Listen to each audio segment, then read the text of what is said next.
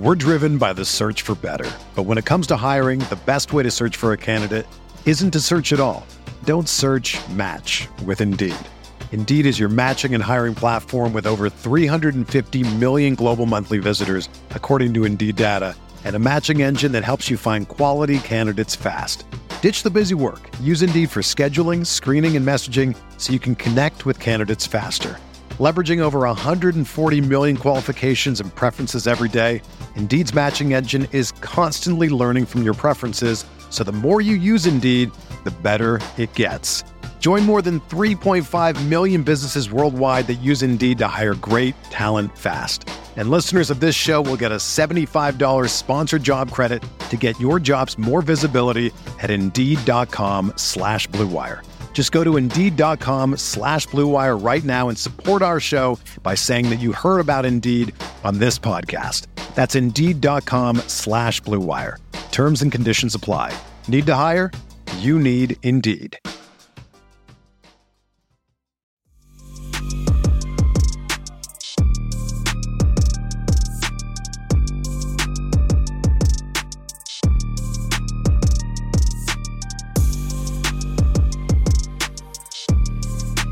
Welcome to Get Your Popcorn Ready podcast. This is a quarantine special. We at the crib, but Get Your Popcorn Ready. I also still got my host with me.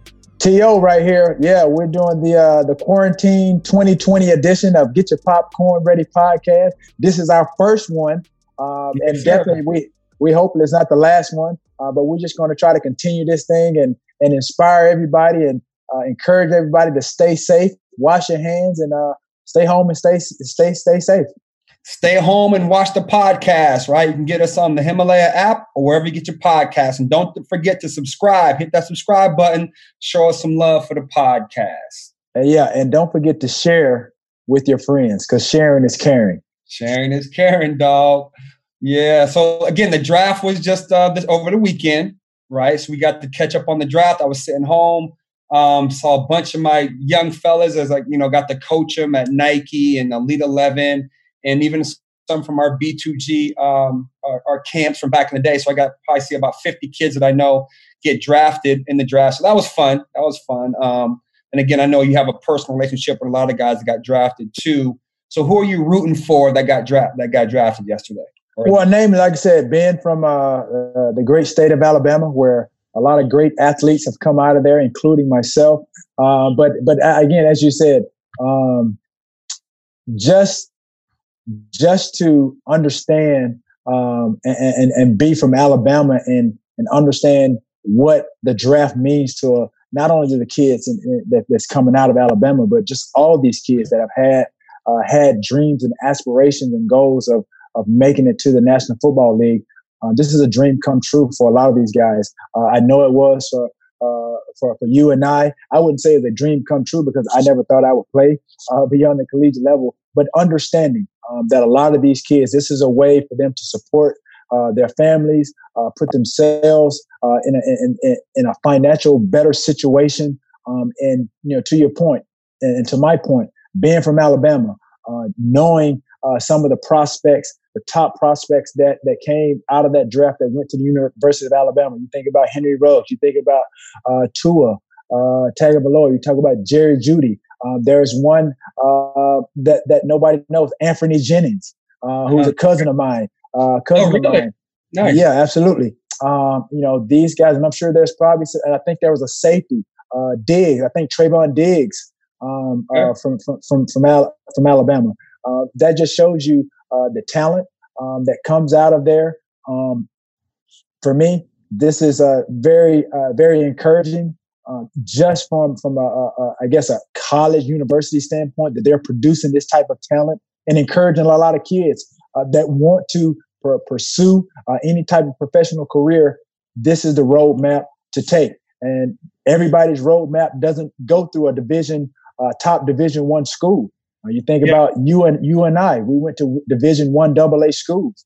Yeah. Um, so that's uh, that's that's the beauty and, and the exciting part uh, of of knowing and watching these guys draft get drafted and knowing that it's going to change their lives, um, you know, for the better. And again, speaking of small schools, our guest today Chad Johnson is in the building coming to the show. Um, but he was my old college teammate. He was at Langston actually um, with me before I, you know, when I my senior year after I got drafted. So again, the small school thing, you don't see a lot of it now because again, it's all the hype is around amongst your Alabama, LSU, stuff like that. Um, but then when you look up five, six, eight years later, a lot of these kids that stay on NFL rosters are from small colleges, you know, because they have, like you said, it's more of a work ethic. They didn't bloom as an 18 or 19 year old. Um, so they don't, you know, they're not playing. There's a lot of kids out here in California. We have, we call them holdbacks or double holdbacks. So when a kid is 18 and almost about to turn 19 and he's playing against other 16 and 17 year olds, of course he's going to look like a superstar.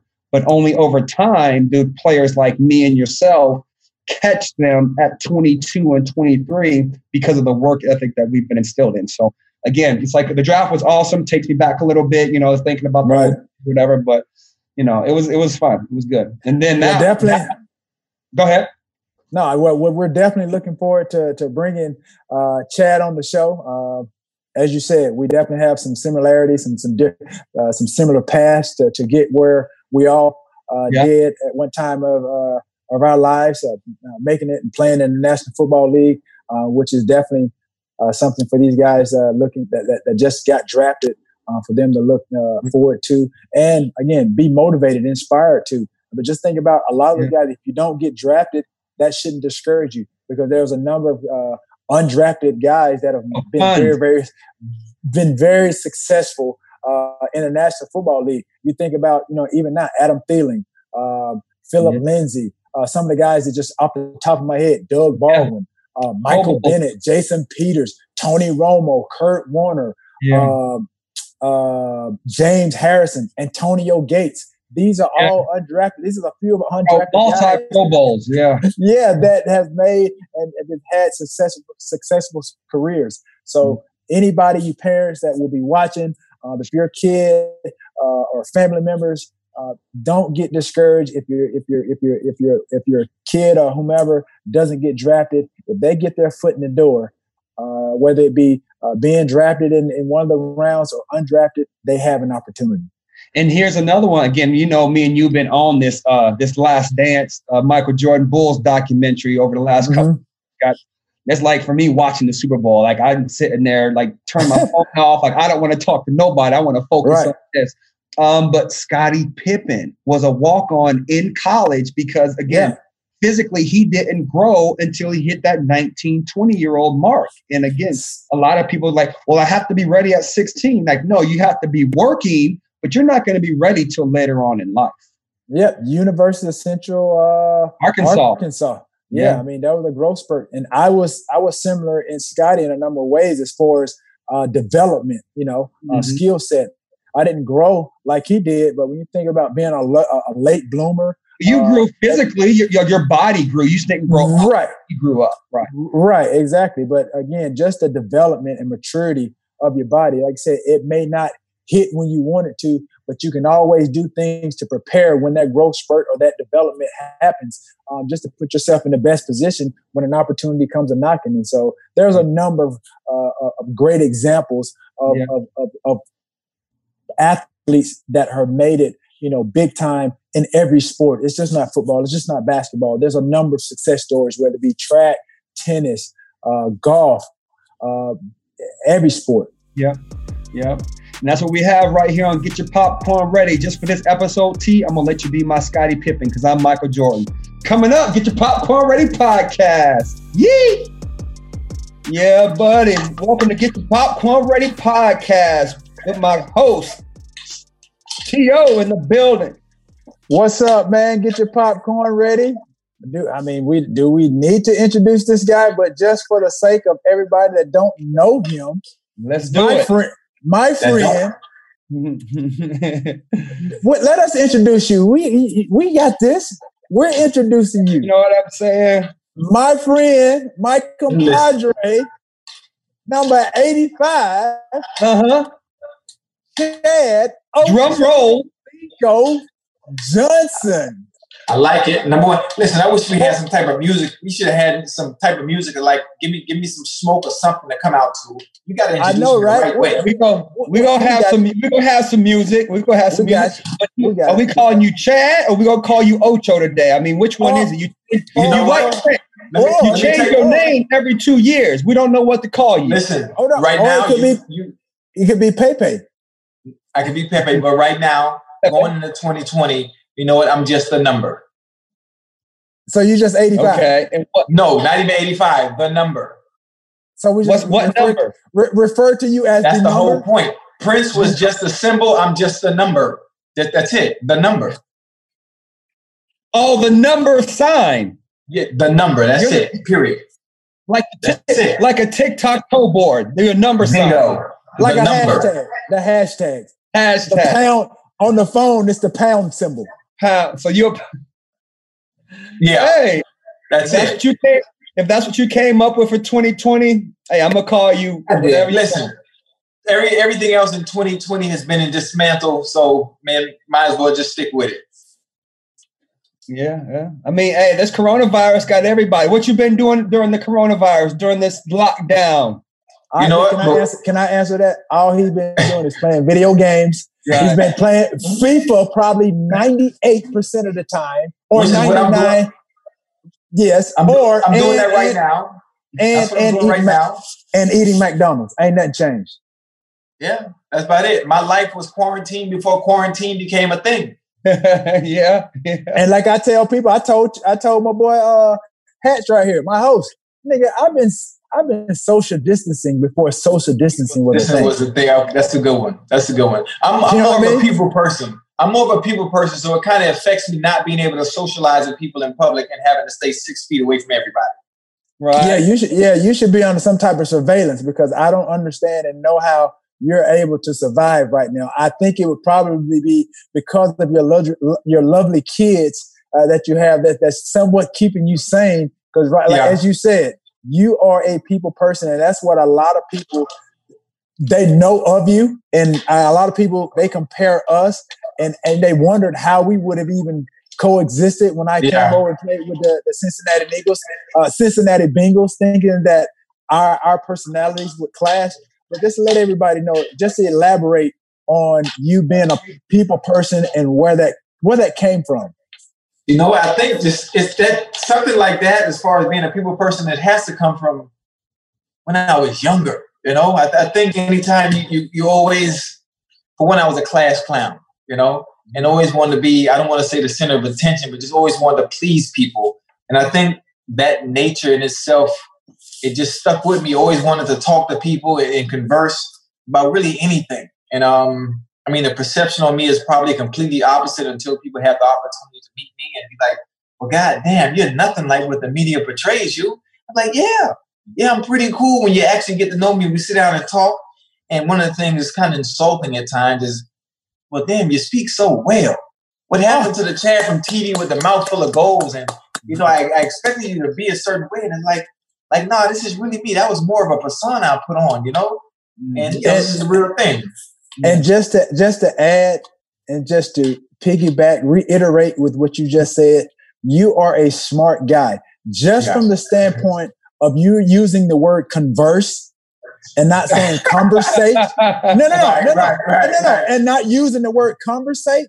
Conversate is not the correct term to use when you're saying, "Oh, you're you're talking to someone or you're speaking." Because a lot of people they don't know. People say, "Oh, we were conversating." No, that's not the correct word term to use is converse. You're yeah. conversing with the other person. So yeah, I appreciate that. Enlighten the people that you're not just just a, a an enigmatic type of individual, very yeah. personable, fun-loving guy. You can be a pain in the butt sometimes, but you're also a, you're a smart guy, and that's what I liked about you. And then even like I said, playing with you that one year, dude, I had one of the best years you know that any receiver could have playing with a guy like you. And I, I honestly, I learned a lot from you, uh, good and bad. But I will say, you know, I know there's been some comparisons. We like to go back with a lot, a lot of banter of who's the better uh-huh. receiver, uh-huh. who's the who's the faster I'm, receiver. I'm definitely the, the better receiver. I'm the better looking. I'm the better looking receiver. The better receiver. Period. But this is what I tell people: you, along with Terry Glenn, and I played mm. with I played with the great Jerry Rice. You and Terry Terry Glenn have the quickest feet that I have ever seen mm. in my life. That's a good thing. That's a good thing. That's and for people that's and for people that are watching right now, when I say quick, quick doesn't always equate to you being fast. I'm right. you're quicker than you are fast. That's just me being being realistic. And I know we have right. that banter going back and forth. I'm faster than you. We, we all know that. But other both, than that, both of y'all slow. It don't matter. Hey, you're not even I, in this conversation. I, I, ran faster than both of y'all, so I don't want to hear it. And I, and I'm gonna, and I'm gonna take I'm gonna take y'all back a little bit because again, me and Chad we go back way back four years. So me and Chad was college teammates at Langston University. Langston, Langston, Langston oh, University. Snap. I was I didn't a, know that. I was a senior. Chad was coming from Florida, and I Freshman. remember you the funny thing is the, the, the, jersey he got on now now is orange. So it's got to be one of his favorite colors because when he stepped on campus, he had all orange on. Oh yeah. And so, his so, mouth was going 100 mile an hour. So you just shed light. You just shed light on something for me. Chad Johnson is the best receiver that came out of Langston. No. Thank you. Thank you. Thank you. You admitted no. it. Thank you. Chad so, Johnson is the best receiver so Chad, that came out of so, Langston my senior year, I played Chad redshirted, and yeah. I left. instead of Chad staying there, Chad was going to leave Langston. He wanted to go to a JUCO and then go to a bigger school. And from there, he went to Oregon State. So he got drafted out of Oregon State, but I got drafted out of Langston. But again, going back is like we used to work out like hours upon hours. I remember one thing me and Chad used to do all, all the time was jump rope. And I was yeah. like, Chad, we got to have quicker feet. There was a dude there by the name of uh, uh, Ted, Ted Alford. And we uh, we both wanted to be like Ted Alford. He had some crazy quick feet. And we, of course, yeah. you know, uh, Chad was quick naturally anyway, but we would jump rope for hours. So again, that's where he got some of that that uh, good quick footwork as well. Oh, yeah. oh, those are memories, man. Memories. Yeah, Langston University. So again, speaking about the draft, you guys watched the draft yesterday? Yeah, I didn't. I did. I did. I just I just want to see where the, the the main the main prospects went, so I could keep up and see mm. where they where they went. And it was it was great, great, some great great picks, especially my boy Jerry Judy. I'm happy to see him. T Higgins going. T Higgins going to Cincinnati. Mm-hmm. Um, surprisingly, Ruggs Henry Ruggs went first. Was right, the right. he was taken by the Ravens was surprising. It's surprising a lot. I'm that 40 time and knowing the Raiders, the Raiders love speed, so I right. it didn't it made sense for them to take him first and um CeeDee Lamb to Dallas. Yep. Oh, um, for me, nice. For me, I, I I I like what you said there. Um, I, I don't agree with the fact that it made sense for the Las Vegas Raiders to to choose Henry Ruggs. I think this was a surprise for everybody uh, for him to be the number the, the first receiver uh, off the, uh, to be taken off the board. I think a lot of people anticipated Jerry Jeudy. I, I, I, I did who, as well. I, But check this out. Think speaking of Vegas, I think there was a lot of people that lost a lot of money. You know that bet on Jerry Jeudy being the first first receiver taken off the board. You got to think you know that that a lot of people bet on that that was one of those uh, those bets that Jerry Jeudy would have been the first to take off taken off the board, and he was second uh, going to the Denver Broncos.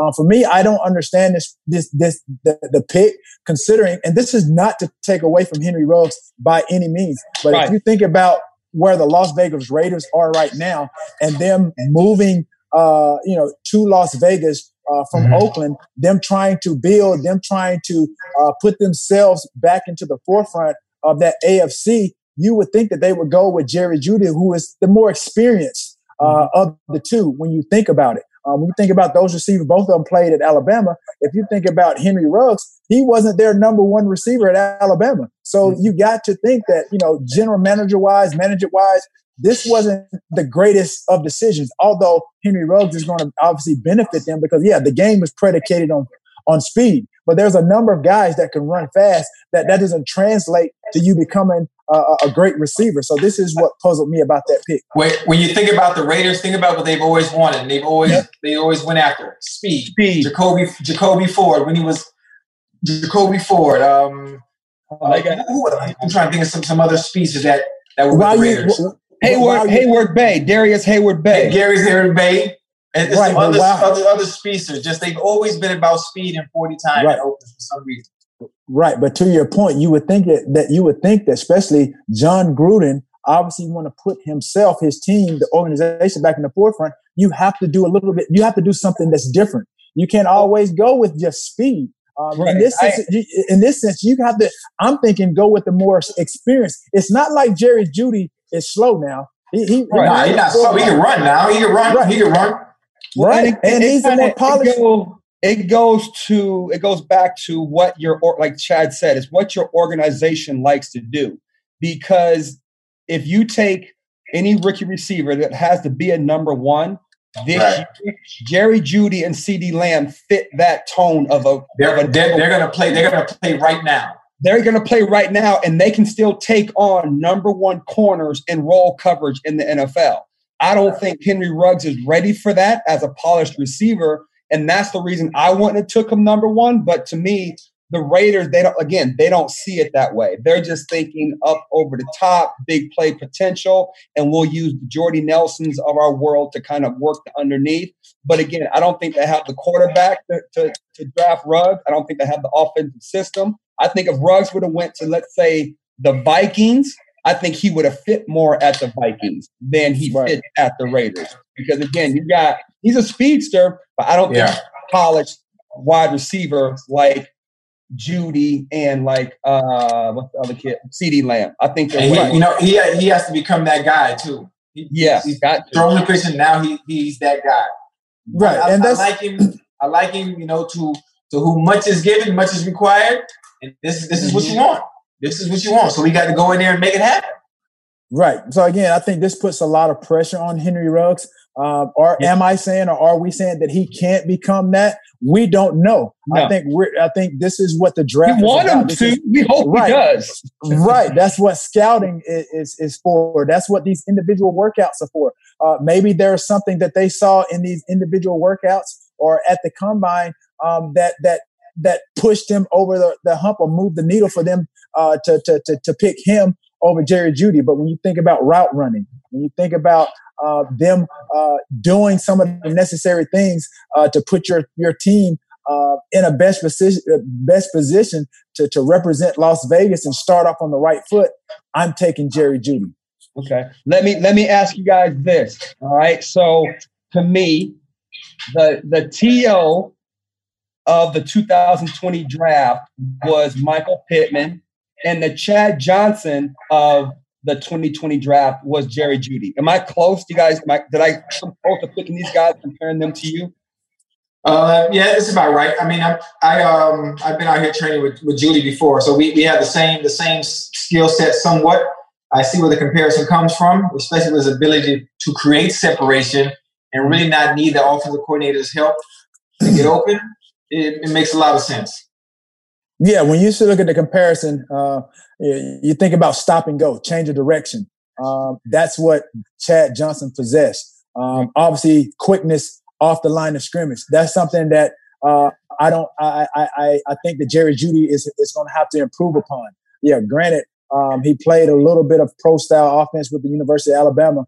Um, he's he, he's played with guys into his face, but now uh, he's going to have to play uh, play at the professional level with guys that are at the top of their game. Um, so uh, I think this will be an adjustment for, for all receivers. But when you think about guys that are going to be looked upon to, to really produce uh, for their team, these are things that they're going to have to improve upon.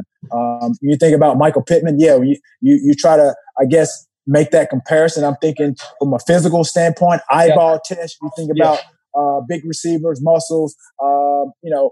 Uh, you don't got able- that many muscles, dog. Don't get it twisted, homeboy. Well, that that goes into you making that comparison that Michael Pittman emulates me and and Jerry Jeudy or Justin uh, what's the guy uh, uh, Jefferson Justin Jefferson um, of, of LSU uh, being like a Chad Johnson that got that long wiry type of frame. But when you mm-hmm. think about guys like Michael Pittman Jr., he's going to bring that physicality. Uh, he's going to be a guy that can can play uh, over the middle, take a lot of hits, and, and, and keep and keep it ticking. Mm-hmm. I'm gonna give you guys a name to watch for too. His, his um the kid from Penn State, KJ. Oh, KJ KJ Hamler. KJ Hamler. Yeah, again, was, um, I, I, had him when I was at the uh, the Nike opening. I had him the whole week, and he was one of the special kids I remember coaching that year. That boy can go. And again, nice. I think you, he's not going to have all the pressure on him because he's not the number one. He might be a number three this year, actually, but uh, I think he gonna be nice for real. He's a gem. He's a gem. Hey, yeah. the, the, the the Eagles, the Eagles and the Denver Broncos have a receiving core out this world. Drew Lock, Drew Lock, and Carson Wentz should thank management. Yep. So, okay. Talk, thank management. Talking about the Eagles, so, so you everybody is in an uproar about the Eagles drafting Jalen Hurts because right. Carson Wentz is there. They paid him a hundred million dollars. Let me guys get you guys' take on that. Well, number one, they've seen the last three the the, the last three seasons. Uh, Carson Wentz has, hasn't been able to complete, and so when you factor well, you, you factor in the investment that they've made, then they can't really um, they, they can't bank on on him uh, now at this point when he's been i guess i don't want to call him injury prone but he's had a string of injuries that i guess for management you know to, to say okay this guy may not make make it through another season um, they went through that when they had Nick Foles there, and fortunately that they fortunately for for the Eagles they had a guy like Nick Foles that was able to kind of uh, rejuvenate his career and go in and take and pick up from where uh, Carson Wentz left off right. when he got injured the first time. Uh, but when you think about Jalen Hurts and what he's able to bring uh, to the table, what I like about him is number one, he's a good kid. He's a good person. He's a God fearing man, God person. Uh, and I think exactly. Uh, he's a proven winner. Um, he's done that with the University of Alabama, uh, and then he goes over to, to Oklahoma and still, and he puts them in, in, a position to, to win a national championship. So, and he's he's been able to learn in a pro style type of offense. And when you think about character guys like Jalen Hurts, uh, when you think about the mentality he's an even keel guy. Nothing rattles this guy. He's able to, to, to really put himself, his team into a situation to win. So I think they have a great uh, addition to their quarterback position. When you think of Jalen Hurts, uh, he, he will be able to learn um, under uh, and behind Carson Wentz. So when his time comes, if there is, uh, he'll be able to succeed because he did it when he was a starter at the University of Alabama and he played behind Tua who he also he got better by sitting out and sitting behind when he got hurt. He got to see what he was doing right and was able to correct those mistakes. When he again, uh, Tua went down during that season with an ankle injury. It was like a role reversal. When he when when Tua took over uh, in that championship game, Tua came in, won the game, and then there was a role reversal. Tua starts the season. He's a backup. They go into a championship game, and then he gets hurt, and then Jalen comes in and saves the day. You see that too, Chad? For um for for Jalen. I think I think it was more so just um a safety net, a safety net for Carson Wentz. You know, bringing in somebody that if Carson is to go down, you know, again this this season they have somebody that's that's valuable enough to be able to, to carry the load. He was able to do it in college, and he'll be able to to do it in the pros as well. So I think they just want to get him get him familiar with the system, give him give him enough runs, especially if preseason, if we're able to have a preseason, I think we're going to see a lot of Jalen Hurts to see if he has what it takes to be able to, if need be, to take over that Eagles offense if Carson Wentz is to go down again this year. Yeah. If you if you look, think about it, yeah, if you look at it in this situation, I I I, I ideally think about what Teddy Bridgewater did behind Drew Brees when he went out those five weeks. Yeah, right. This is a situation that that that Jalen Hurts is going to be in. And if he's put in a position, the fact that he's able to learn behind uh, a guy like Carson Wentz, understand and get those reps in practice. Uh, obviously, like I said, we don't know what the season is going to look like as far as uh, if we're going to have a season that, that starts on time, if we're going to have preseason games, things of that nature. To, to, to and for him to get those real live reps, um, he's going to be in a position uh, like a like a Teddy Bridgewater that you you learn from those guys. Um, always stay mentally sharp, and when you get your opportunity, you take advantage of it. To where again, you put you put the pressure on management. You know, given the fact that I said anything, you know, God forbid, if anything happens to to Carson Wentz, they have a, like you, like Chad say a safety net, a great safety net in Jalen Hurts. Yeah, because I mean, the last last year he did, you know, to Carson's fairness to him, he did play 16 games. Mm-hmm. Um, but again, he likes to move around. He likes to run. So I think the Eagles say, you know what? Let's take some of those red zone runs, give those to a Jalen Hurts type, let him get some mm-hmm. get experience. One, use him kind of like the Taysom Hill. Um, you know, they use in in New Orleans. Let him get maybe five, seven plays a game, take some mm. hits off of Carson, and then in two years, when Jalen Hurts is ready to play or ready to be an NFL starter, they can go back and look at Wentz's contract and be like, yo, if you're not playing at the par, now I have confidence in the guy that we've groomed and we'll get rid of Carson right. and get rid of that big contract as well. That could also be mm. a possibility as well. Oh yeah. You know what I'm yeah, Jalen Jalen is gonna put some pressure on those guys because as you said, Hatch, he's a great character guy. This is a great good kid. And, and, this guy, again, he he knows how to win.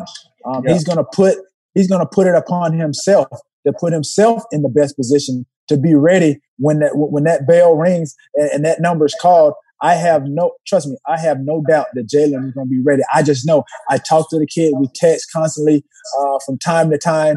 Um, he, he he gets it, and he knows that when an opportunity like this uh, comes about, he's going to be able to, to, to seize the moment. So um, again, if there's any pressure, I don't think there's a lot of pressure on Car- Not Carson. on him. It's on Carson. It ain't on him. right. Yeah. I mean, yeah, yeah. It's going to be on him. And like I said, it, this may be a, a, situation where he could be looking over his shoulder because uh, Jalen Hurts will be ready to play.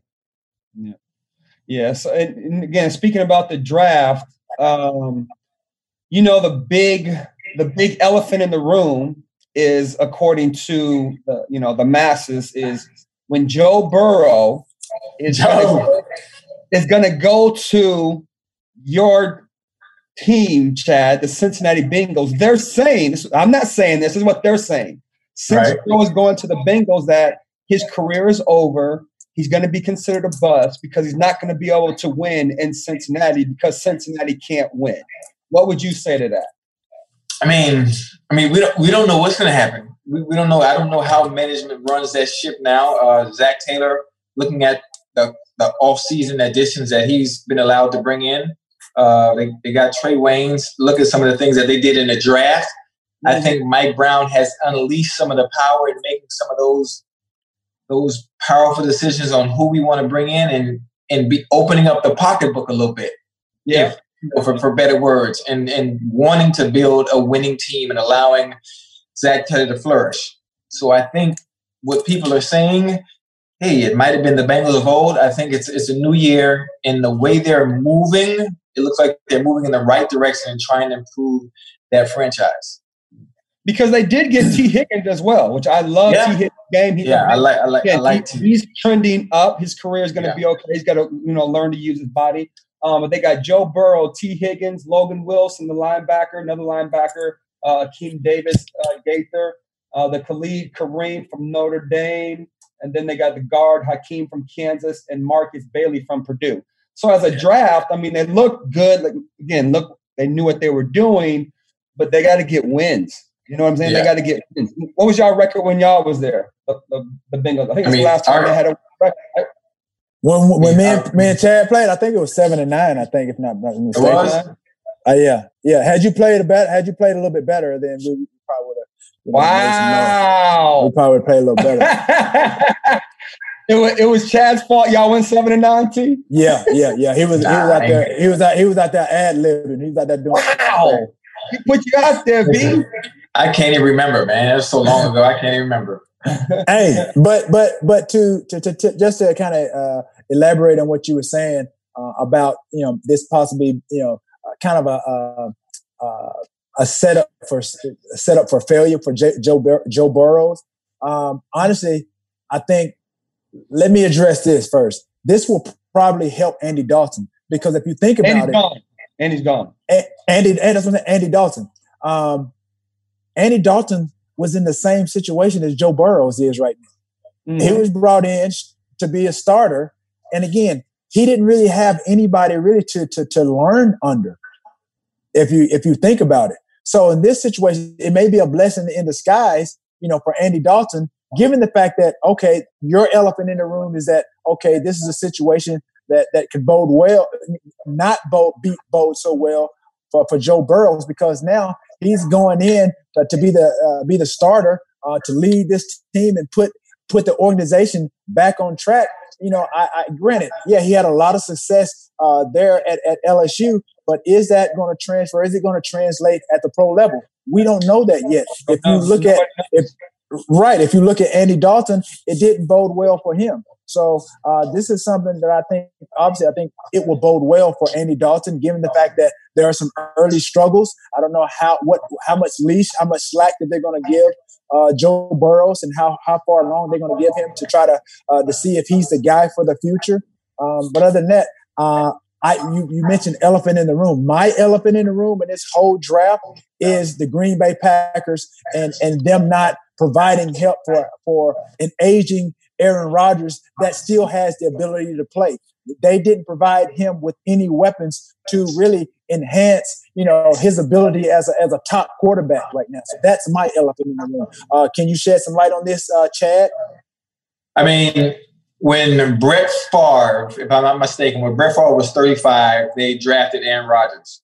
Aaron Rodgers is now 36, and I'm assuming they drafted his successor to learn behind him. At some point, you're going to have to move on from Aaron.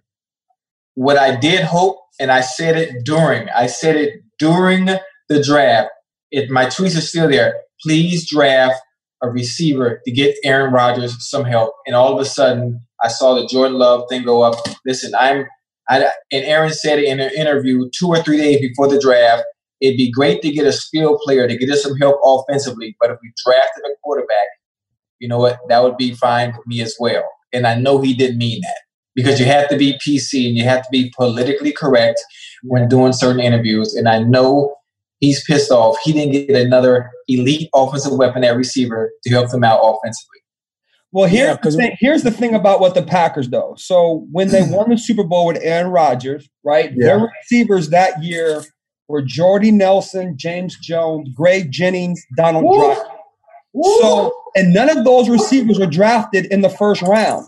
Loaded. So that organization doesn't think that they have to go up and get a receiver. Now they already have Davante Adams, who is also on the roster right now. He's not a first rounder. They like where Geronimo, Geronimo Allison is coming along. Right. So I think for them, I, they're just not like we, we don't draft receivers at one. They're not going to reach right. like the Raiders reached. You know, right, so right. they're just we're happy with what we got. Now, will they try to get better here and there? And as a quarterback, do you want everything? Of course, yeah. I still think that's how the Green Bay Packers organization I was thinking about the draft yesterday. And again, the, the guy he's Jordan Love's not coming in. Let me start. They call him J Lo now. so um, so J Lo's not coming in to start again. He's two years away. So right. they're going to look at his contract and like, yo, we love you, Aaron, but in two years, if you're not NFL MVP, you're probably going to be on the chopping block like every other veteran NFL player. They know that, and they're going to give Love two years to get ready. If he's ready at that time, they'll get rid of him. Yeah, right.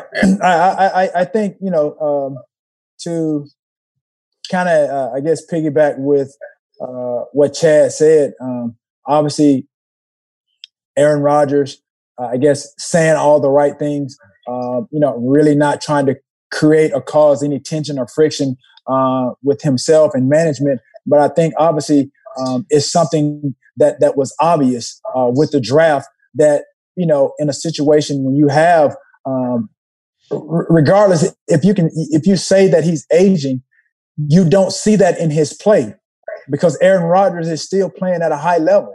Um, there's mm-hmm. not anything for me right now that shows that he's slowing down, that he's aging. So again, I think it's very discouraging uh, for Aaron Rodgers to not, you know, use this draft uh, to to find some receivers uh, to complement uh, your guy Davante Adams. But again, maybe they maybe they see something and they saw something with the emergence of Allen Lazard, um, who's a who's a receiver that made some plays, uh, you know, toward the end of the, the, the season. So maybe they saw this, you know, some maturity, some some development in his game uh, that they feel like they have enough weapons, one and two, weapons. and they're going to use uh, training camp OTAs and uh, some maybe some un, uh, un, undrafted or some free agent receivers uh, to groom and, and, bring along. So it, like I said, just from an optics standpoint, the fact that they didn't draft any skill players, that's what's concerning. I think to a lot of people uh, from the outside looking in, but we don't know inside uh, out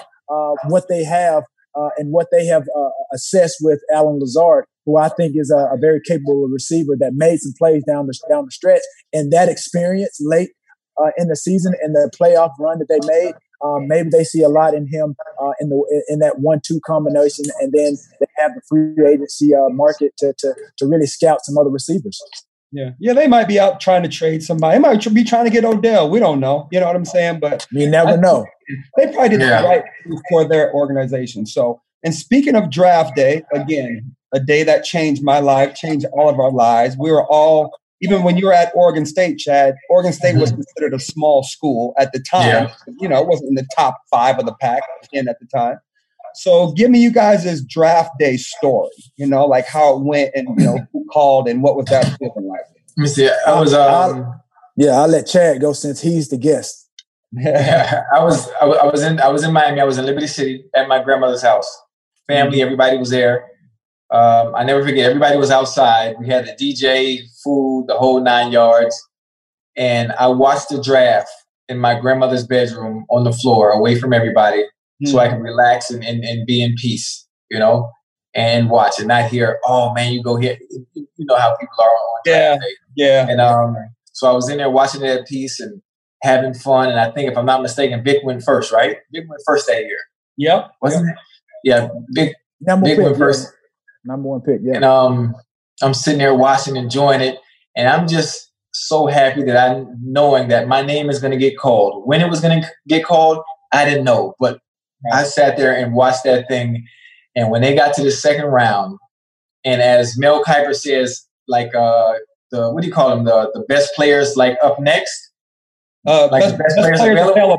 Yeah, yeah. And my name was like like two away or was like up next dude, I started getting antsy and started getting excited. Yeah. I never forget. And when that when that phone rang, yeah, man, and the tear, dude, they didn't even say my name. They didn't even say my name good, and the tears just started flowing. Yeah, yeah. All I could think about, all I could think about was not just so much of getting drafted and getting my name called and then going across the ticker on that screen.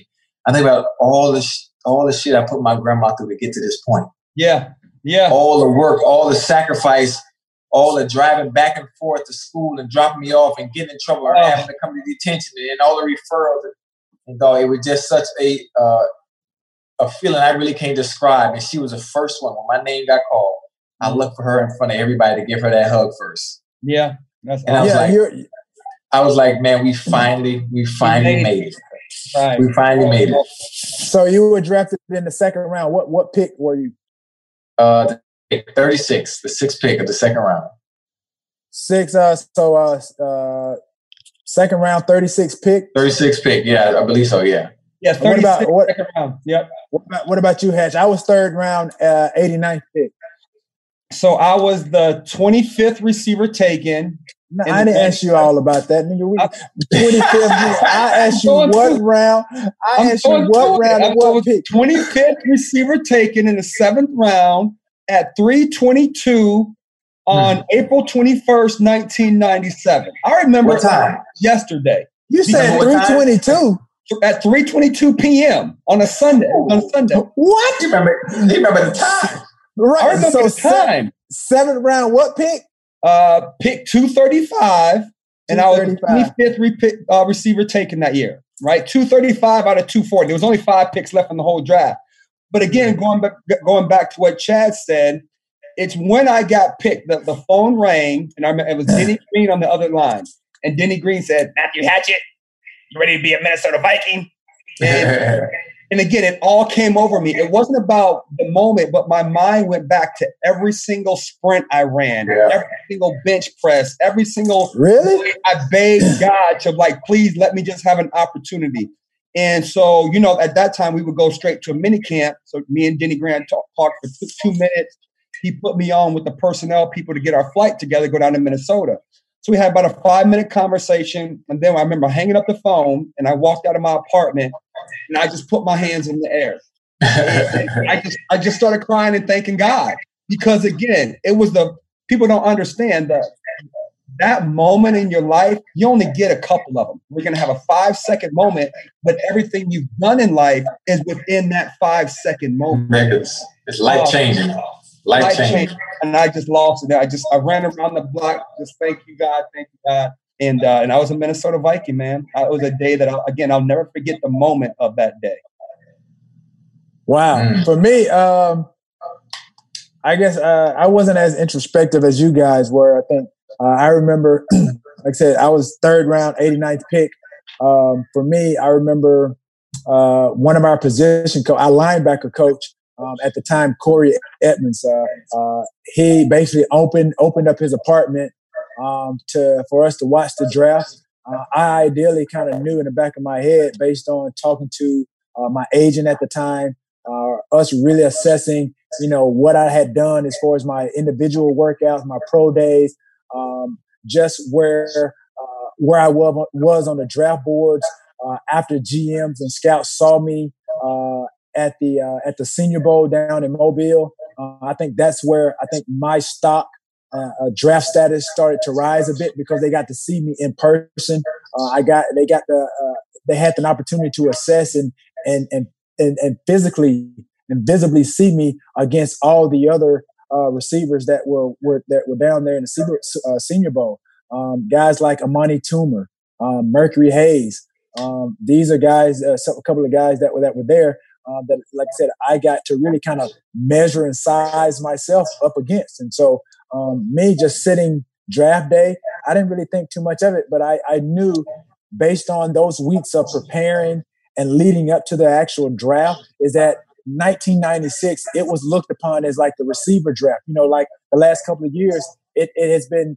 Um, you, have seen that the, the last two two years have been drafts for quarterbacks. Um, 1996 was drafts for quarterbacks, where Keyshawn Johnson was the number one pick. I had mm-hmm. 11 to 12 guys that go before me uh, that year. So uh, for me, it was an opportunity because I ideally knew that I could probably go as uh, early or late third round, but the earliest that uh, they projected me to go uh, would probably would have been like late second round. That would have been great, but that didn't happen. So I I, I had to wait through the first and second round. Um, I, I, wasn't one of those guys that got invited to to New York to enjoy uh, what those uh, first and second rounders uh, got to experience. And so after I did all my workouts and assessing everything, I thought based on the, the, the couple of picks that were left, it was Green Bay and the San Francisco 49ers. Uh, so Green Bay, I thought I was going to go to Green Bay. So Green Bay had the 88th pick. And so when they didn't announce my name, I'm like, oh my gosh, I'm probably going to go in the fourth round. Um, little did I know, obviously, with the Niners having the 89th pick, I had no idea that they were that I was even on their on their board uh, uh, of, of receivers to be drafted. But when I look back on it now, it made sense because where they were um, with who they had on their squad, with uh, Jerry Rice, J.J. Stokes, who was who was looked upon as the heir apparent uh, uh, to, to Jerry Rice. I fit that mold. I fit the prototypical uh, type uh, of receiver that they had been drafting and what they were looking for. Especially when you look at the John Taylors, um, guys like that, Mike Sherrard, um, Nate Singleton. These are guys uh, that were you know six foot, six feet and above. Um, that you know I fit that mold.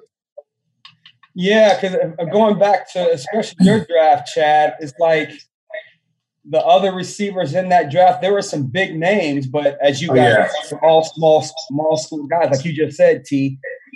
I'm competing with all of you. We're, I'm not scared of none of you. You know what I'm saying? But right. receiver taken in your draft, was David Terrell played uh-huh. for five years. Koren Robinson. Koren Robinson, yeah. Um, Santana Moss, when I was at the Jets, but we brought Santana in. So we, we I don't know, we should have drafted you, but I love Santana. You know what I'm saying? But me and you could have been um, could have been teammates again.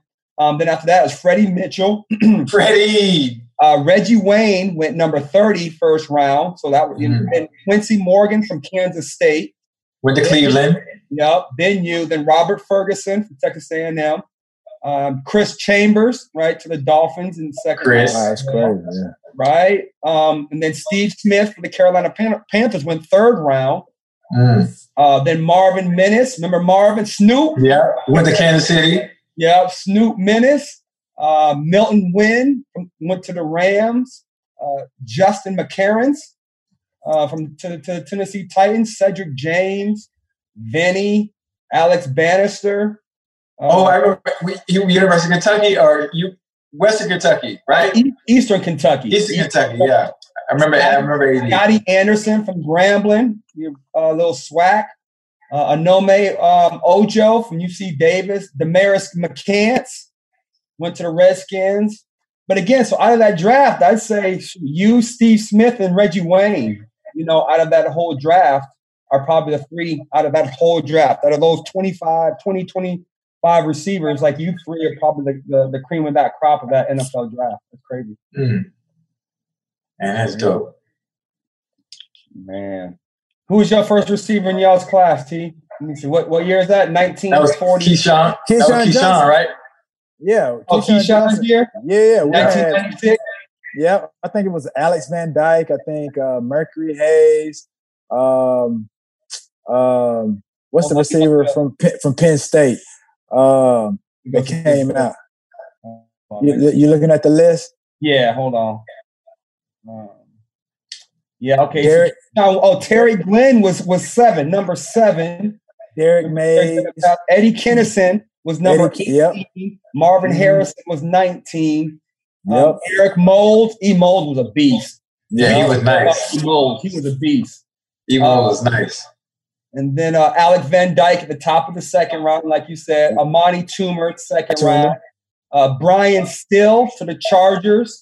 Yeah, Muhsin Muhammad was a second Yep. round that year. Bobby Engram from Penn State. That's who you were talking yeah, about. that's it. Yep, yep. Uh, Derek all these- Tate from Notre Dame. All these guys went before me. All, All of them of them. All of them. And then number 89, San Francisco 49ers. I'm the, um, me, me, I actually out of this class, only me and Marvin Harrison, the only uh, only Hall of Famers out, out of that class. Yeah. Yeah. But just think about what a bust Keyshawn was. Hey, some people some people think his career was good. If you ask Key, Right, but I think, but that's the thing with you know really trying to really shed light on especially some of these uh, these college kids. You know, uh, going into college and coming out uh, if they have the opportunity to go into the pros. It's like you know, just like the NBA, you may be projected or have a lot of potential uh, to to play well based on your collegiate career to do some of the same things at the at the professional level. Sometimes it just doesn't translate. You have a lot of guys with a lot of natural ability uh, at, at the collegiate level. You have a lot of guys that max and and and and, and reach their plateau, reach their potential uh, at the collegiate level, and you would ideally hope for it to translate um, at the professional level, but sometimes it, it- it doesn't happen that way. So you think about all these guys that were really great, um, you know, at the collegiate level. Sometimes again, it doesn't transfer, it doesn't translate. Uh, for example, you think about some of the some of the great receivers that came out of out of Florida State. Uh, namely, you think about Peter Warrick. You know what he what he did. oh, in the special- Florida State. right. It, it, it, But he uh, played with Chad. He went to he went to Cincinnati with Chad. Yeah. Right. But just think about what he look at what he did. If you look at his collegiate career and what he did, he was able to do not at a receiver, but even in the special teams. How he was dude. He has so many electric highlights where he made the whole team, the trainers, and, and everybody Everybody. everybody missed. But that didn't translate into the pros because again, he was basically a head and shoulders and ability wise above that competition. So it's almost like they maxed out with their potential. Well, again, and speaking of when you develop as a player or as an athlete, right? So one of the major things going on in my life right now and in your life, T, but not in Chad's life because he doesn't watch the, um, the Last Dance. Um, Scottie Pippen was a walk-on. And Mm. people Right. don't realize that he, he wasn't ready at 17, 18. He was a walk-on, rare, you know, 6'1, 6'2, 6'3, something like that, and then shot up after he Right. turned 18. So again, it's like as athletes, it kind of depends on when your body matures, more than how talented you are in some instances. Right. Perfect example. Yeah, yeah, definitely. Um, I think looking at myself, I was a late bloomer. Um, I don't feel like I, I was uh, I not feel like I wasn't the receiver uh, that I became um, in my first three years, based on you know where they drafted me and the potential um, in, in, which they drafted me for. So uh, I had a lot of development, a lot of learning um, the game um, in order to become the receiver that I became. So you know, watching Chad play uh, when I got to see him on on on on the field, uh, he was definitely a more experienced uh, receiver than I was. You know, as we both entered into the league. So um, you think about you know the production and how he was able to uh, do the things that he did. Um, it, it's a testament to each individual, indi- each individual's approach to the game. If you have that desire, that which is on my shirt, desire, dedication, and discipline, uh, to do what you've dreamed your whole entire life to do. Uh, for for an example, Chad, you know, he played uh, here in Miami, Liberty City. Uh, you know, grew up in, in, a neighborhood where it was rough, and he didn't know. He he, he knew uh, all he knew was how to survive, and he knew that football was his way out.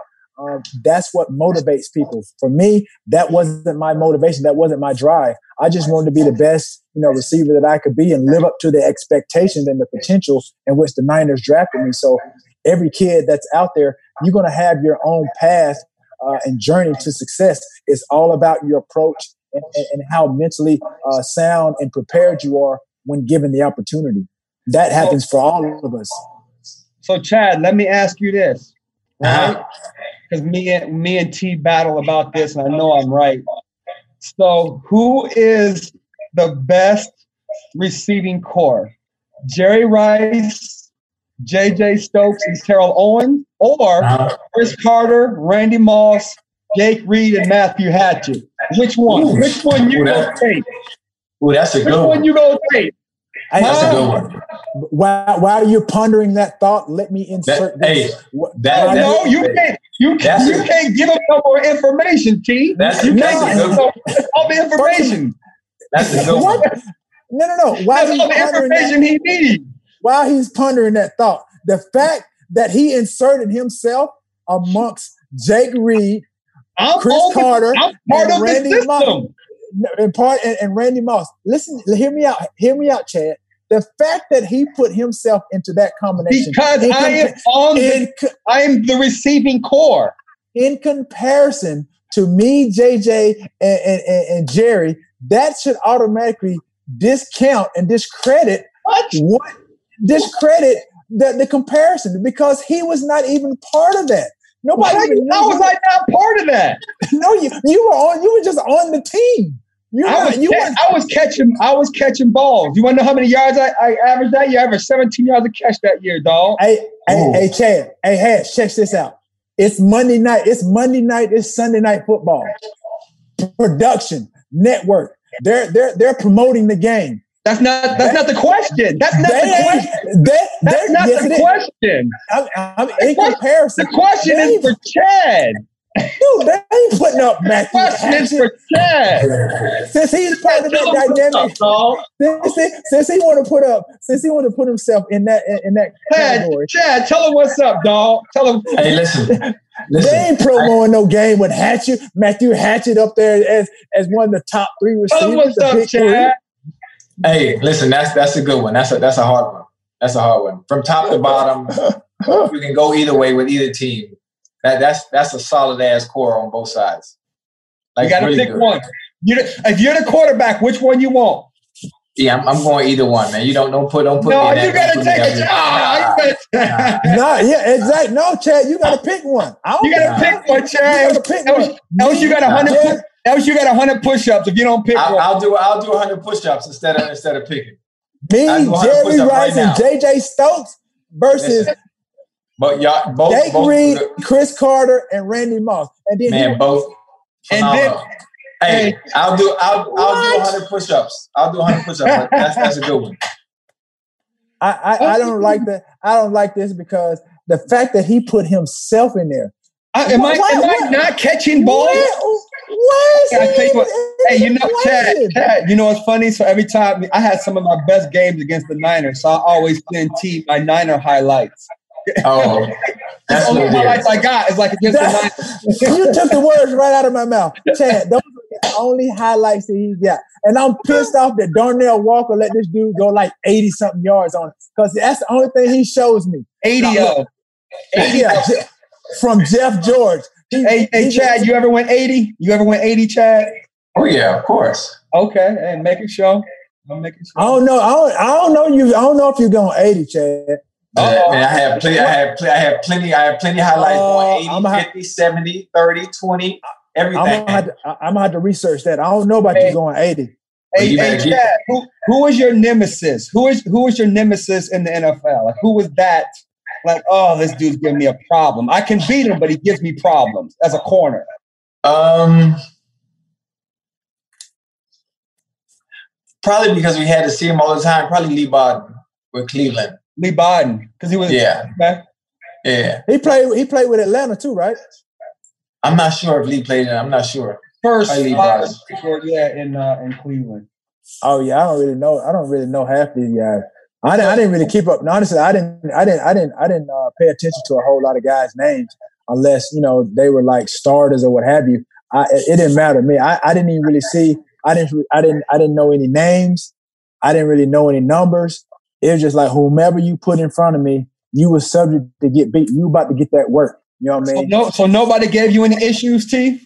No, nah, not really. Because even when they put up clips of Darrelle Revis, they said, "Oh, he, these are the re- receivers he kept on a uh, 35 yard, this and that and the other. I took I, I didn't score it on Darrelle Revis. When I was in when I was in Dallas Cowboys, I scored on a on a fade route or something in the left side of the uh, uh, corner of the end zone. It was on. So how, but how many? If you went up against against Revis ten times, you only scored once. You didn't win that battle. I mean, what it had, it really didn't have anything to do with me. It was based on how we. Oh, how we, oh, yes, it did. You got to no, score, man. Well, it didn't have anything to do. If if if he's not throwing, if he's not throwing the ball to me, that means you wasn't open. Oh no, I was open. That was time. Yeah, he didn't want to hear that. Chad, he didn't want to hear that. Look at him. Look at him. Hey, I'm always open. The fact that I, with my catch radius, and you throw it with my height, just like you, Hatch. I mean, if anybody's on you, and I know Chad can attest to this too. You given an opportunity, you put it in your radius, a catchable ball. The ball, yeah. Right, you got an opportunity. But again, like I said, if I'm trying to catch balls off the, the top of my shoe behind my, my, behind my back and they go they lead to incompletions, then that's going to factor into who I'm who I'm going up against. If it's Darrelle Revis, they're going to say, oh well, this is what happened against Darrelle Revis. But, but there are plenty of times you roll the tape. I was open, I just didn't get the ball. Oh, for sure, for sure. So let yeah. me ask you this. So so again, from last night, we're watching the, the last dance and they had a, a, lot of it was about Rodman, right? And I I agree that he's probably the best role player in any sport ever, right? He played his role to a T. Who is probably the best role player you played with, Jack? The best role player? Yeah, the best, like somebody who you, a lot of people didn't know him, right? But you needed that dude to play well in order for your offense to click or for your defense to click or something like that. Like the if it's a role player, usually like a third receiver if you're the number one receiver, right? If it's a it could be a third running back or something like that. But a role player is very important, obviously. And you can't include your you can't include yourself. I'm not including myself, unfortunately. No, I'm talking. No, I'm talking to Chad. You can't oh, include okay. yourself. I'm trying to think. Um, you say he's a role player. Yeah, you're a role player, huh? uh, I'm, I'm trying to think, man. So just think, just, just, think complimentary player in, in a sense. Yeah. I, yeah. I, would probably say Henry for you guys because he, I was I was just I was leaning towards Chris Henry. Rest in peace. I was leaning towards Chris Henry. Yeah, because he was y'all he, he, he, made he made everything flow. You know. Because again, if you just think if you take a role player out, yeah, that little just everything is just like uh it's a little bit off or too much, right. too much of that. Chris Henry. Damn, man, that was that guy there, man. Yeah, because if you think about, just think about the New England Patriots. You know, who would be uh, the the Dennis Rodman equivalent? That would be his slot receivers. Edelman. Think about your Edelman, your Wes mm. Welkers. You know, yep. these are guys. Danny Amendola. These are the guys that the hard hat guys that did the the, the dirty work, and you Dirty do work. third down situations, you know, where they were dependent upon to get open when the outside was hot, you know, and if if they were double teaming uh, Gronk or took him out of the play, then these guys they had to wear that hard hat. Right. Did you block, Chad? Was you a good blocker? I, I get in the way. Yeah, Get he away a little bit? attempted. He attempted. I get right. I get. I get. I get right in the way. T, was It- you a it's so blocker, funny. man? Dude, that's what made me the best complete receiver ever. That's what made me a complete hey, receiver. Chad, Chad, who's the best receiver ever to play in the NFL? Probably me, honestly. T, who's the best Uh, receiver ever to play in the NFL? Uh, Jerry Rice, and then Yes, I'll be. I, I, I, I'm, I'm next. Okay. Well, hey, all I know you agree. Do you look at Chad? What you why why you giving that look, Chad? Why you giving that look? Hey, T.O. sucks, man. Fuck this shit. hey, that's my guy, though, man. That's Hey. listen, Hey. I tell, I tell, I tell people all the time. I tell people all the time. We talk about these receivers today, man, but there will never be two like that. I had the, the joy of getting, it, being able to watch in person during their time in their prime. Was Randy and T.O. man being able to see that shit up close, man? People will never understand. I don't care nothing about no YouTube. I don't Yeah. care nothing about no highlights. Yeah. Until you're able to see that shit in person, up close, you will never understand the greatness of those two, man. I, I that's what I tell T because like Appreciate when you when you're great, you have to do He's, he, something that he's nobody. still ugly. Oh, he's still he, he, Still ugly. he's greatly ugly. But ah! when you when you see people who are great, that means they're probably doing something better than anybody else has ever done. Ever done, yeah. And Yeah. again, Randy Moss adjusted to the ball in the air better than anybody I've ever seen. I don't see how he was able to stay so relaxed. All If you ever time. watch him, his, his body was always so Body relaxed. control, right? Most of the time, when you're running, when you're running fast like that in a game scenario, the equilibrium of the body, it, it Yes. sometimes it's, it's off. In like- practice, your eyes go like this. yeah, in practice, you're great because there's no pressure. But for Right. some reason, the just the ner- I don't know, I don't know how to explain it right He had- it in words. he But something about the body is always off, running full speed in the game, Right. trying to track the ball. And Randy was always so effing relaxed. I don't know how he did it.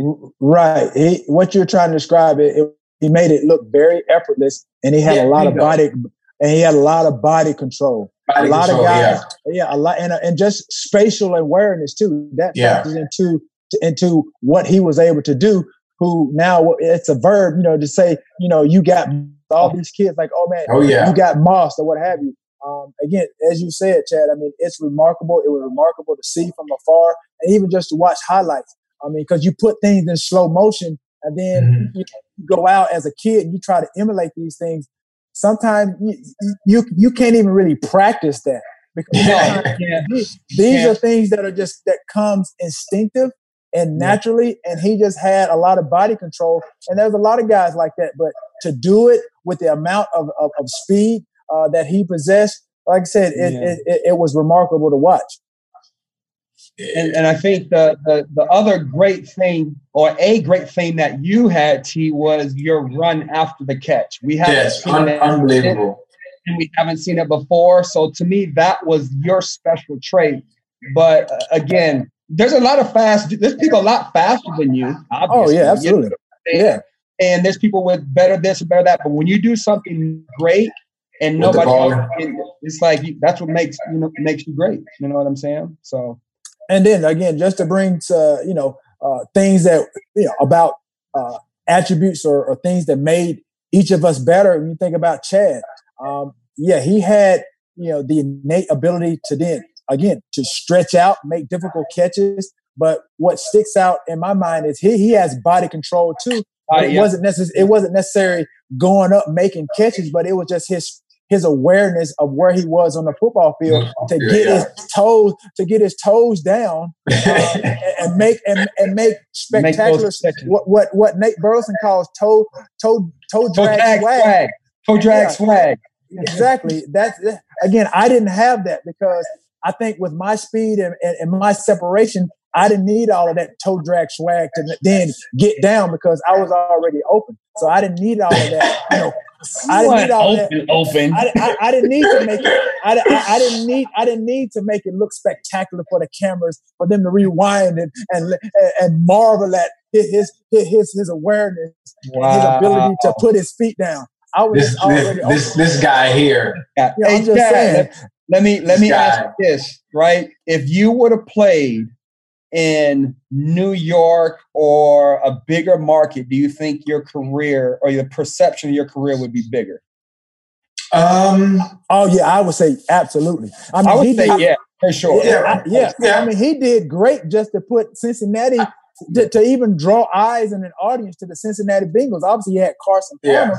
but again, to to do what he did, and then his coaching staff and his coach to allow Chad to be Chad is what was so remarkable and, and what Chad did to to just the entertainment uh, factor uh, of, of playing in the National Football League. Just think if had he played in a, actually a larger market like market. New York, that would have been crazy.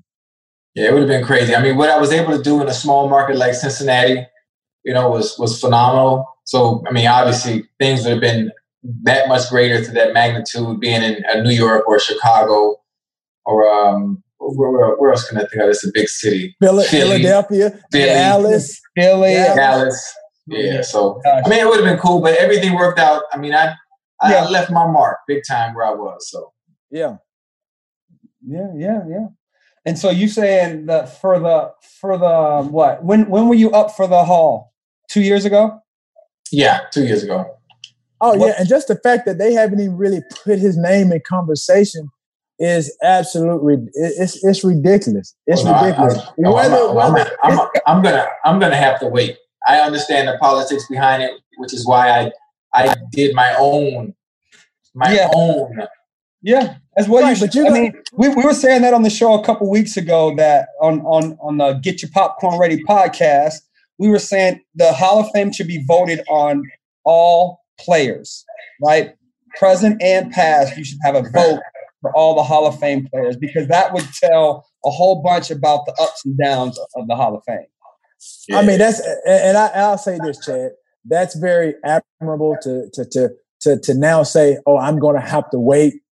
But then again, to to say that, I, I think you're you're discrediting what you brought to the game, um, where your stats are uh, right now. Um, because I say that, and I'm saying that to, to to segue into the fact of look what Drew Pearson is doing has done. He's waited all these years to hear his name called, and it has not.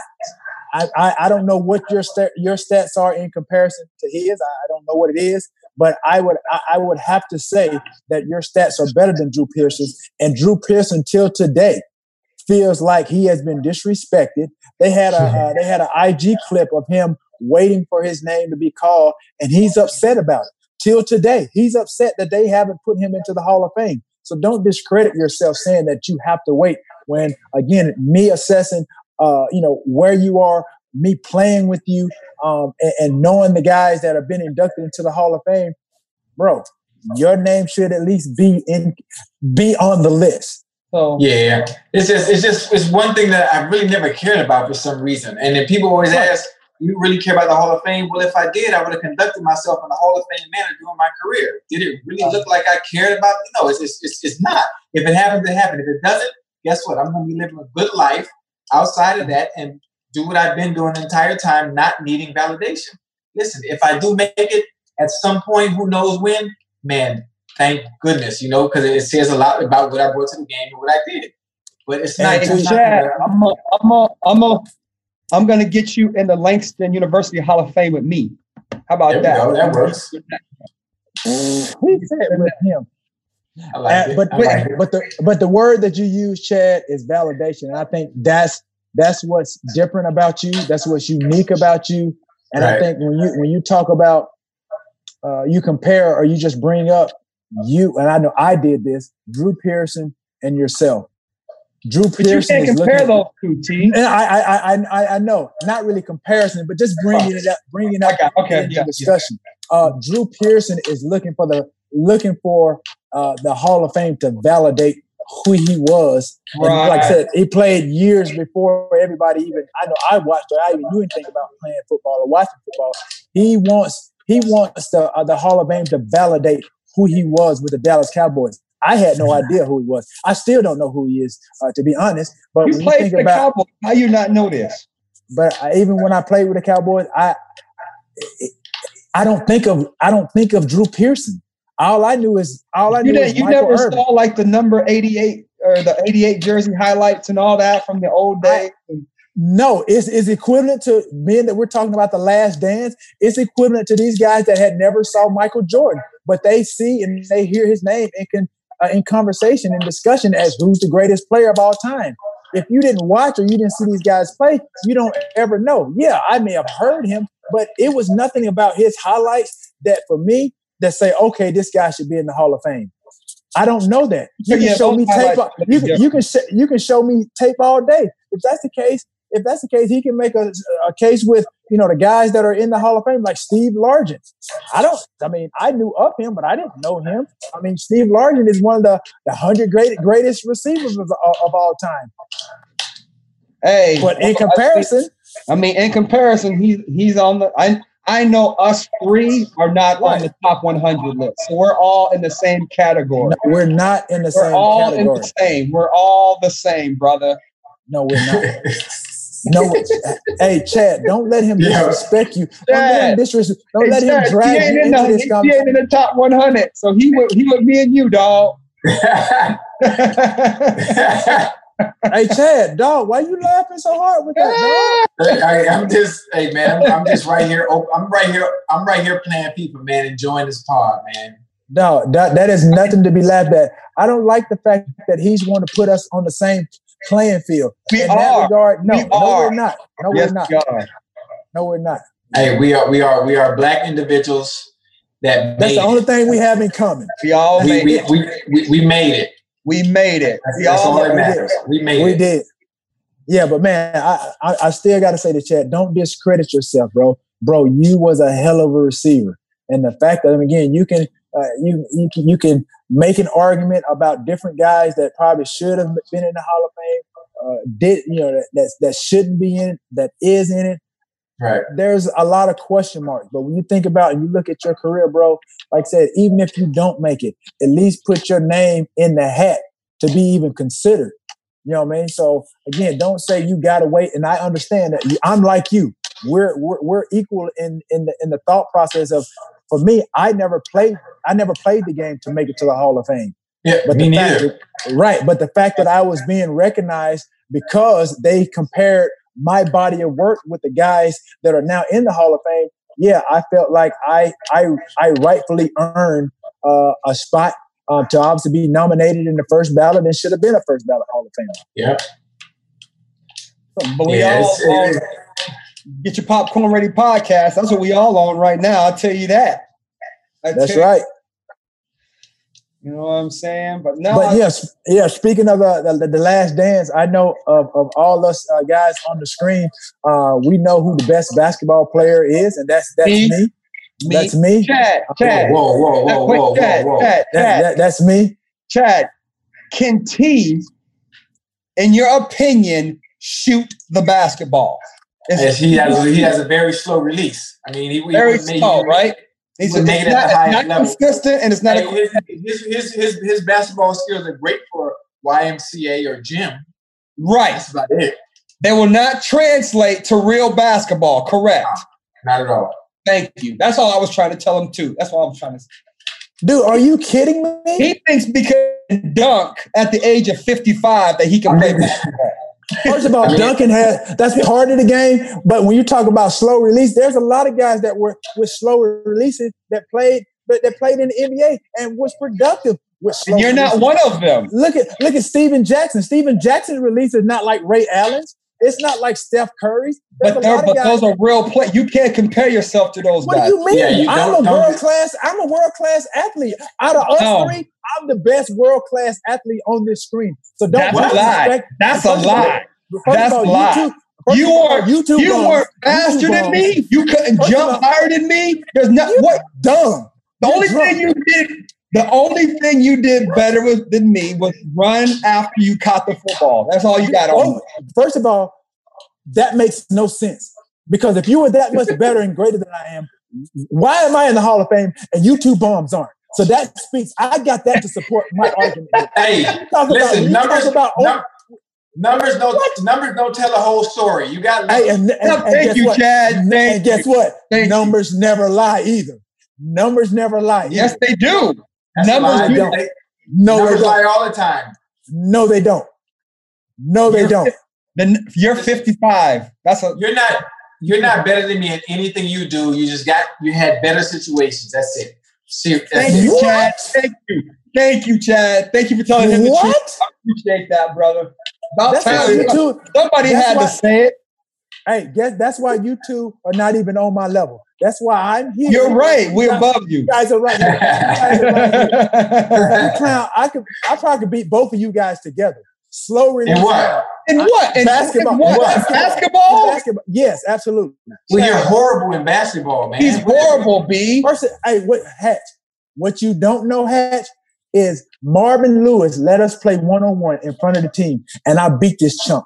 They have a basketball court now, at the facility at the Cincinnati Bengals. In one on one, that's not I, basketball. I, I, beat him. If I'm playing one on one, what do you mean? It's me and you. It's mano a mano. Yes, I beat you in front Wait, of when? Team. When was this? When I when I was with the when I was with the Bengals, bro. I wasn't there for one year. What are you talking about? I, I, I, can't remember that. I don't recall losing to, to oh, you any, oh, anyway. Eh, eh, there, we go. Now he now he want to claim CTE. Now he want to you know try to establish some. Now he want to establish some groundwork to get that CTE check. Now he don't want to. Now he can't remember that. Okay, that's cool. That's cool. You, you still, I remember, you still I play losing. that? I don't remember losing. Do you still play basketball? Nah, you know I'm all soccer, man. All soccer. And first of all, he never could play. Wow. Okay, well, there it is. There he never is. could play. Spoken truly like the person that thinks they can. He can't. Oh, I'm nice, I, yo. I be, I be telling I'm him nice. he don't he only get buckets against them bums because they're scared of him. They just let him hey, go get the ball up like that. Hey, it doesn't matter if if if I'm playing with bums, if I'm playing with semi skill, if I'm playing with skill player, if, if if I'm out there to win and I beat you, then so so be it. It don't matter. I'm a, I'm a win. I'm a hold my own. You can ask any NBA player that have seen me play, and they ain't even they can just look and talk to you guys. I guarantee you, a hundred out of hundred, they'll pick me before they pick either one of you chumps. Because they're lying to you. No, no, no, no, no, no, no. They they definitely not picking you over me. I know that. I I I'm willing to bet everything Trust I got me. on that. Trust me. Are you you're, are you're, you crazy? Oh, you're trash, crazy? man.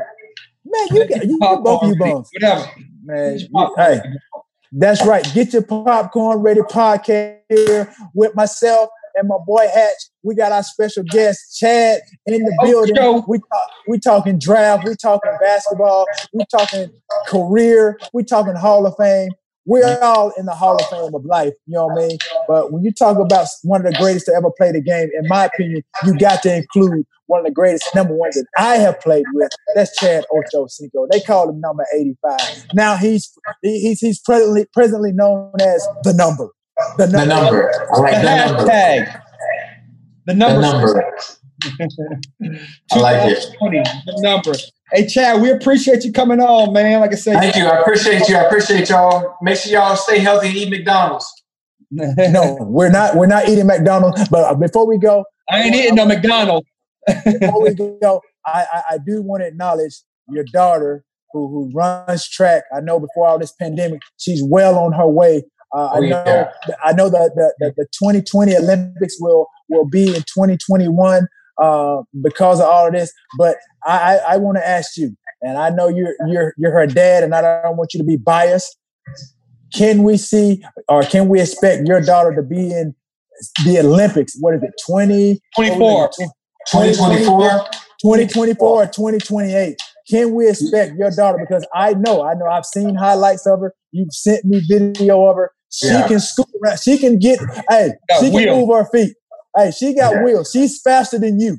Uh, yeah, no doubt that you relax, hey, relax. Hey, I'm just, relax. I'm just letting you know. Hey, hey, be proud, man, because some of that DNA. I'm, I'm proud, but I'm proud, but don't faster than me. Relax, relax. Oh, you know what? At this age, oh, I guarantee she's faster than you. She will blow your doors off, boy. Oh, don't, Dude, don't, I'm don't still. I'm, dude, I'm still fast as hell right now.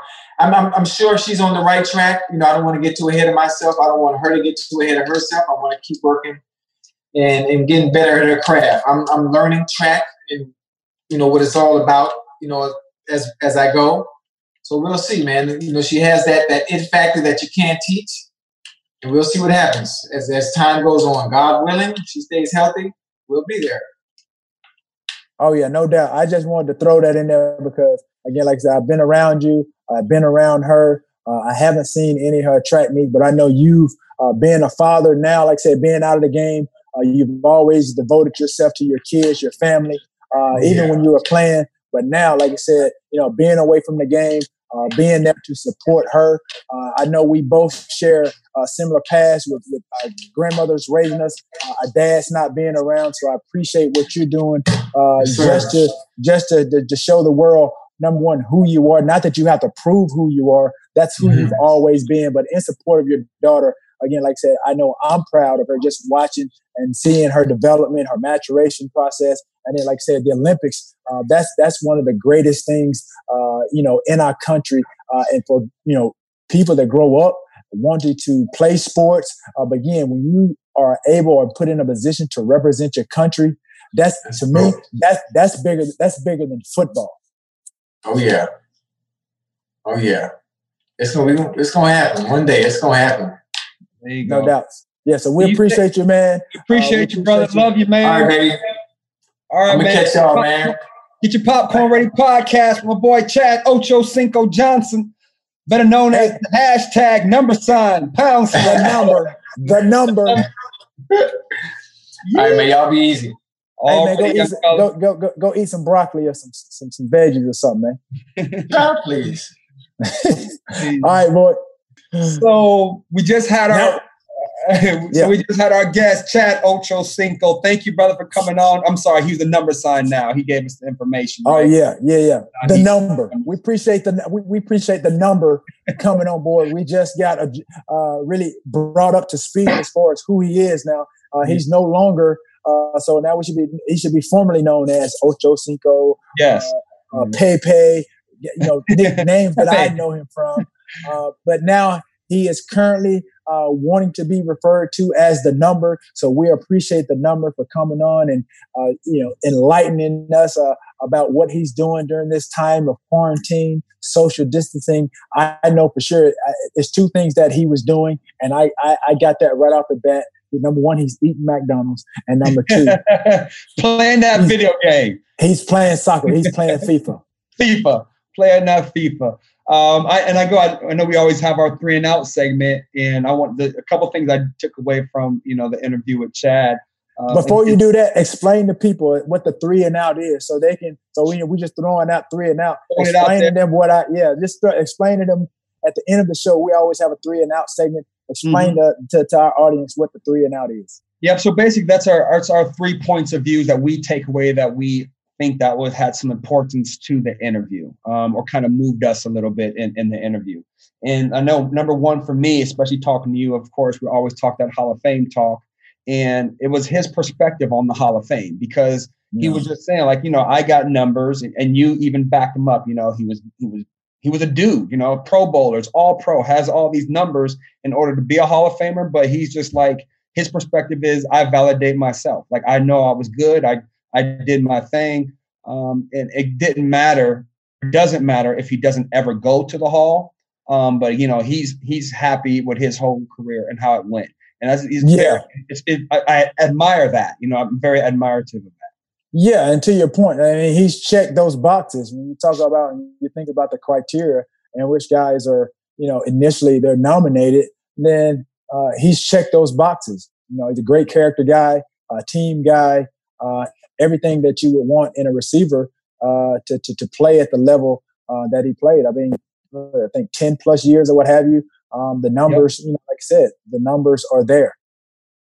Yeah, yeah, yeah. And again, speaking of what he was saying about his teammates, my my second thing was um, talking about role players. Like I, who I was like, who did you think that was one of a um, you know a great role player? Because we are comparing it to the Dennis Rodman, and the late uh, Chris Henry, who had passed away. And he mm. feels that Chris, you know, was the glue to that receiving corps of him, TJ Houshmandzadeh, and Chris Henry. Right. Know, you're number three, like myself was.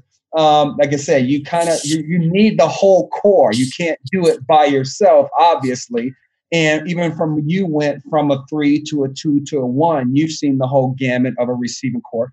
So, you know, again, for him to to really point that out and understand what Chris was doing for him in his career is like, you know, it's very appreciative for him to say that. Yeah, I mean, just to uh, again segue uh, or elaborate on the point of you know not being able to do it by yourself. I mean, there's only like a couple of guys uh, that can do it by by themselves. Maybe a two or three other guys. That's me, Michael Jordan. You think about Kobe. We're no, no, wait, wait, wait, wait, T, t, T O time out. You can't. What are you talking? You can't. Dude, what are you? T- there guys. You, if you, watch it, the you definitely. Yes. You can't do it by yourself yes, in football, I, and you're I, not I playing basketball, and you're not MJ or Kobe. So first, that first, throw that out. Just go. First, you come back to no, us. No, no, no, no. no. First, no. First of all, in order to be like you said, consider that dude or yeah. that dude to be yeah. able to do it by yourself. Again, you heard Michael Jordan. You heard. Uh, you, you heard the philosophy uh, uh, in which Phil Jackson addressed, but indirectly yeah, that triangle yeah. offense is when they won championships. Exactly. But you heard what he said. He had the ability to do it, but to enhance and make his other teammates better. That's when the triangle offense was implemented. But to your point, when you talk about game changers, guys that are that have the ability to do it by themselves, you can't do it by you can't do it by yourself, Scottie. That, you can't that, do that, it. That's that's Kobe. That's MJ. yeah, of course. As a receiver, we can't do it by ourselves because we can't actually throw the ball and catch it. If and anybody has the ability, to, right? If anybody had the ability to do it, that would be me. If anybody could do it, I'm going to be able to throw the ball and catch it and do what I do with it. So back to our three and out because ain't nobody listening to me. You, you've you've you've you've done your two. I've done my two. I can't You've talk. done your two. I'm out. You've done I'm your out. 2 I'm out of fit. the three. So so let me go into what I thought. You know, the, the third part of this three and out. Uh, what I took away from it, and this is a credit to you because initially starting out, uh, I learned that you and Chad at one point y'all went to Langston. Yeah. Maybe it was for a short stint of time. And then Chad, then before he went to Oregon State, he was at Santa Monica College. Yeah. So, and then he went to Oregon State. Obviously, he got drafted. So that's that's one of those things for a lot of kids out there. You understand the success of people. You don't really know the path that mm-hmm. they've taken uh, mm-hmm. to, to reach the level of success. And for Chad, me knowing him personally, and like I said, you can read up on Chad. He didn't have, you know, uh, he didn't have the yellow brick road. Right. I mean, uh, he didn't have that yellow brick road. I mean, he had some bumps in the road uh, here and there where he bounced around, but ultimately he got it together. He had some coaches and, and guys in his life to steer him in the right direction. And again, we ultimately ended up, in, we all did in the National Football League. And so um, that's what I took away from from uh, uh, from part of the interview is that um, he didn't necessarily again have that yellow brick road um, yep. to to the National Football League. And so going from Langston, I mean that's uh, sometimes kids get lost. There. You came out there with me. You've been there. You see what it was. Yeah, yeah, yeah, exactly. So I mean, that should give people, uh, kids, parents, uncles, aunts, uh, some encouragement that you know, no matter where where you go um, and, and how you get there, as long as you get there, that's all that matters. Yeah, absolutely. And again, we're, we've been saying this pretty much our whole show. We have people on, and we're all small school players or all small time players. So again, it's possible. It's all possible. You just got to keep no dreaming alive and keep your head down and keep working, man.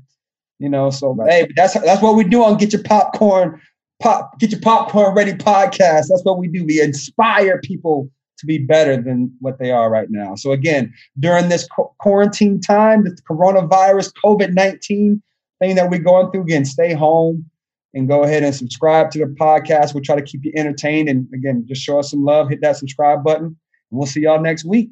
Yeah. Yep, yep, yep. Get your popcorn ready. And don't forget to subscribe to the Himalaya app or wherever you get your podcast, people. Share, subscribe, show us some love. Get your popcorn ready podcast with T.O. and Hatch.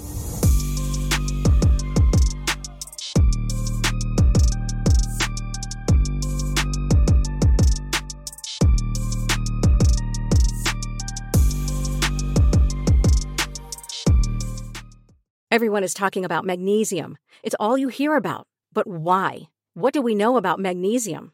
Well, magnesium is the number one mineral that 75% of Americans are deficient in. If you are a woman over 35, magnesium will help you rediscover balance, energy, and vitality. Magnesium supports more than 300 enzymatic reactions in your body, including those involved in hormonal balance.